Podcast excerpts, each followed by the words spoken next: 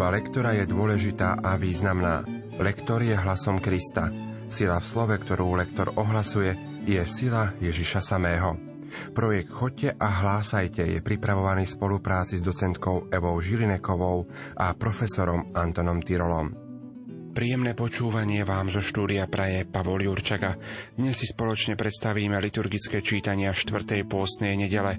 Liturgické čítania prednáša Kristýna Sviteková, absolventka divadelnej fakulty Vysokej školy muzických umení v Bratislave. Nech sa vám príjemne počúva. Veta dnes som z vás odstránil egyptskú potupu je tu kľúčová.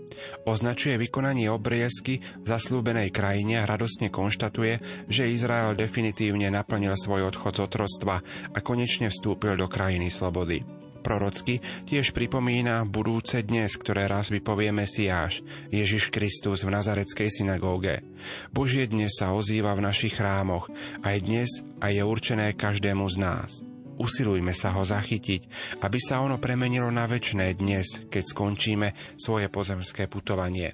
Čítanie z knihy Jozue Pán povedal Jozuemu Dnes som z vás odstránil egyptskú potupu. Synovia Izraela sa utáborili v Galgale a 14. dňa mesiaca na večer slávili na jerišských stepiach Veľkú noc. Od nasledujúceho dňa jedli z úrody zeme nekvasený chlieb a pražené zrno.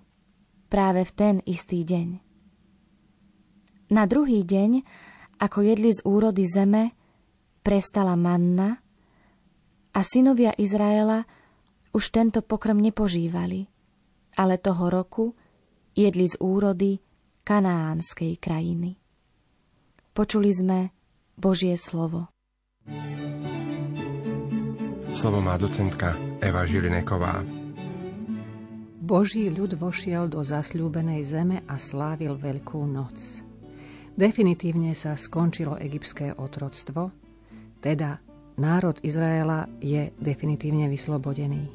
Utáborili sa v Galgale, hebrejsky to vyjadrenie je Gilgal a znamená odvalenie, teda odvalenie ako zničenie, zrušenie tej egyptskej potupy.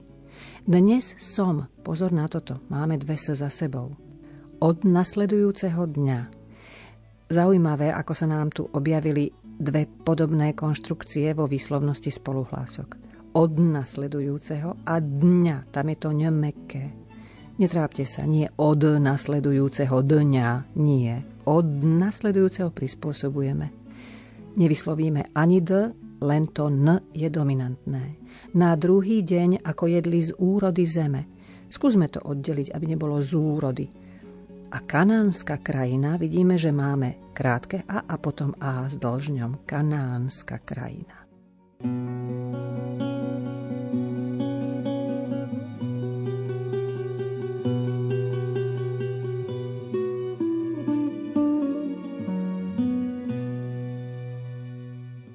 Čítanie nám ponúka perspektívu radosného putovania s pánom a ponúka nám tiež nádej, že toto putovanie bude mať zmysluplný a šťastný záver. Preto sa môžeme pridať k žalmistovi, ktorý chce velebiť pána v každom čase a pozýva všetkých v spoločnej oslave Boha. Vyjadruje tiež pevné presvedčenie, že táto nádej nebude márna, ale premení sa na istotu. Skúste a presvedčte sa, aký dobrý je pán. Pána chcem velebiť v každom čase. Moje ústa budú ho vždy chváliť. V pánovi sa bude chváliť moja duša, nechže to počujú pokorní a nech sa tešia. Velepte so mnou pána a oslavujme jeho meno spoločne. Hľadal som pána a on ma vyslyšal a vytrhol ma zo všetkej hrôzy. Na neho hľadte a budete žiariť a tvár vám neščervenie hambou. Úbožiak zavolal a pán ho vyslyšal a vyslobodil ho zo všetkých tiesní. Úrivok z Pavlovho druhého listu do Korintu hovorí o novom stvorení, za ktoré sa môže považovať každý, čo prijal Krista a žije s ním. Túto premenu v nás pôsobil Boh, ktorý v Kristovi ospravodlivil všetkých. Potrebné je však celkom prijať tento nový stav ako Boží dar a z vďačnosti ohlasovať túto dobrú zväzť. Evangelium ďalej.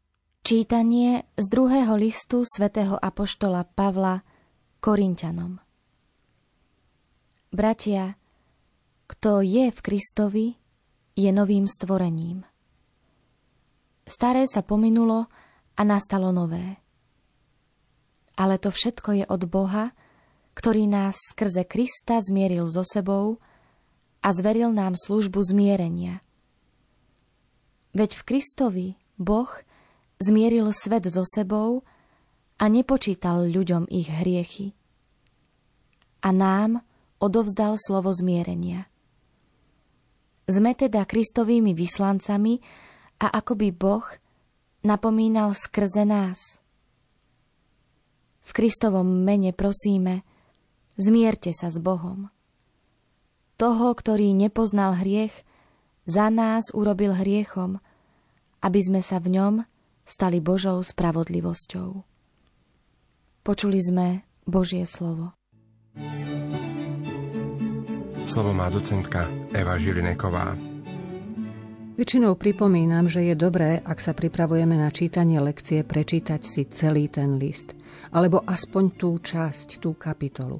V tomto prípade, ak by sme začínali prípravu od 5. kapitoly 11. verša, tak aj táto druhá časť, alebo táto časť, ktorú budeme čítať ako lekciu, nám bude oveľa zrozumiteľnejšia. Prirodzene, tá posledná veta, lepšie povedané posledné dve vety, posledný odsek, je pre nás taký asi najvýraznejší, najjasnejší. Veľmi ťažko sa mi to takto vraví, pretože od toho 11. verša je naozaj veľmi veľa pravd a veľmi dôležité veci, ktoré sú pre náš život.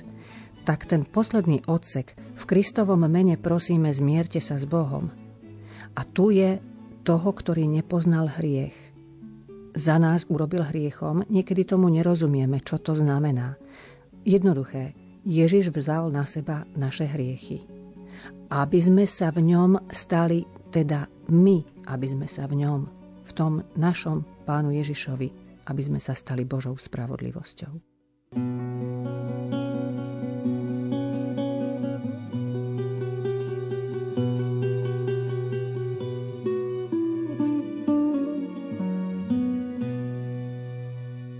Ježišovo podobenstvo o márnotratnom synovi či o milosrdnom otcovi, ako ho zachytil evangelista Lukáš, je nadčasové a neobyčajne hlboké. Zachytáva nielen psychológiu človeka búriaceho sa proti Božím normám, ale aj celé dejiny spásy, vrátanie rozhodnutia prvých ľudí odísť zo spoločenstva s Bohom. V podobenstve možno vidieť štyri časti. Odchod mladšieho syna z domu otca, vstúpenie do seba a zmena názoru o otcovi, stretnutie s otcom s prekvapujúcou skúsenosťou lásky a štvrtou časťou je situácia staršieho syna a pozvanie do spoločenstva lásky zo strany otca. Pousilujme sa dnes nájsť pravý pohľad a názor na otcov dom a prehlbme si toto posolstvo v rámci našich pôstnych snách. Čítanie zo svätého Evanielia podľa Lukáša. K Ježišovi sa približovali všetci mýtnici a hriešnici a počúvali ho. Farizeji a zákonníci šomrali, tento prijíma hriešnikov a jedáva s nimi. Preto im povedal toto podobenstvo. Istý človek mal dvoch synov. Mladší z nich povedal otcovi, otec, daj mi časť majetku, ktorá mi patrí. A on im rozdelil majetok. O niekoľko dní si mladší syn všetko zobral, odcestoval do ďalekého kraja a tam svoj majetok hýrivým životom premárnil. Keď všetko premrhal, nastal v tej krajine veľký hlad a on začal trieť núdzu. Išiel teda a uchytil sa u istého obyvateľa tej krajiny a on ho poslal na svoje hospodárstvo svine pásť. I túžil nasýtiť sa aspoň strukmi, čo žrali svine, ale nik mu ich nedával.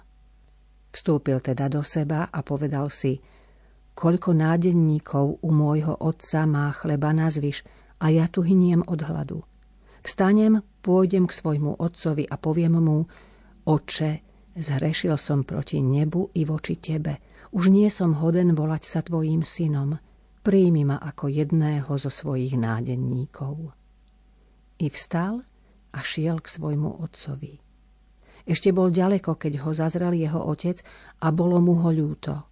Pribehol k nemu, hodil sa mu okolo krku a vyboskával ho. Syn mu povedal, Oče, zhrešil som proti nebu i voči tebe. Už nie som hoden volať sa tvojim synom. Ale otec povedal svojim sluhom, rýchlo prineste najlepšie šaty a oblečte ho. Dajte mu prsteň na ruku a obú na nohy Priveďte vykrmené tela a zabite ho.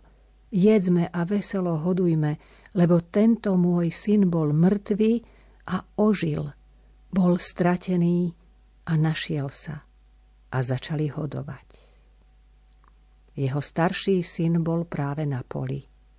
Keď sa vracal a približoval sa k domu, počul hudbu a tanec. Zavolal si jedného zo sluhov a pýtal sa, čo sa deje.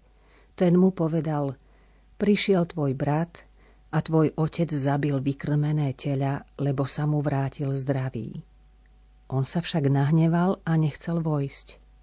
Vyšiel teda otec a začal ho prosiť. Ale on odpovedal otcovi, už toľko rokov ti slúžim a nikdy som neprestúpil tvoj príkaz. A mne si nikdy nedal ani kozliatko, aby som sa zabavil so svojimi priateľmi. No keď prišiel tento tvoj syn, čo ti prehýril majetok s neviestkami, pre neho si zabil vykrmené tela. On mu na to povedal, syn môj, ty si stále so mnou a všetko, čo ja mám, je tvoje.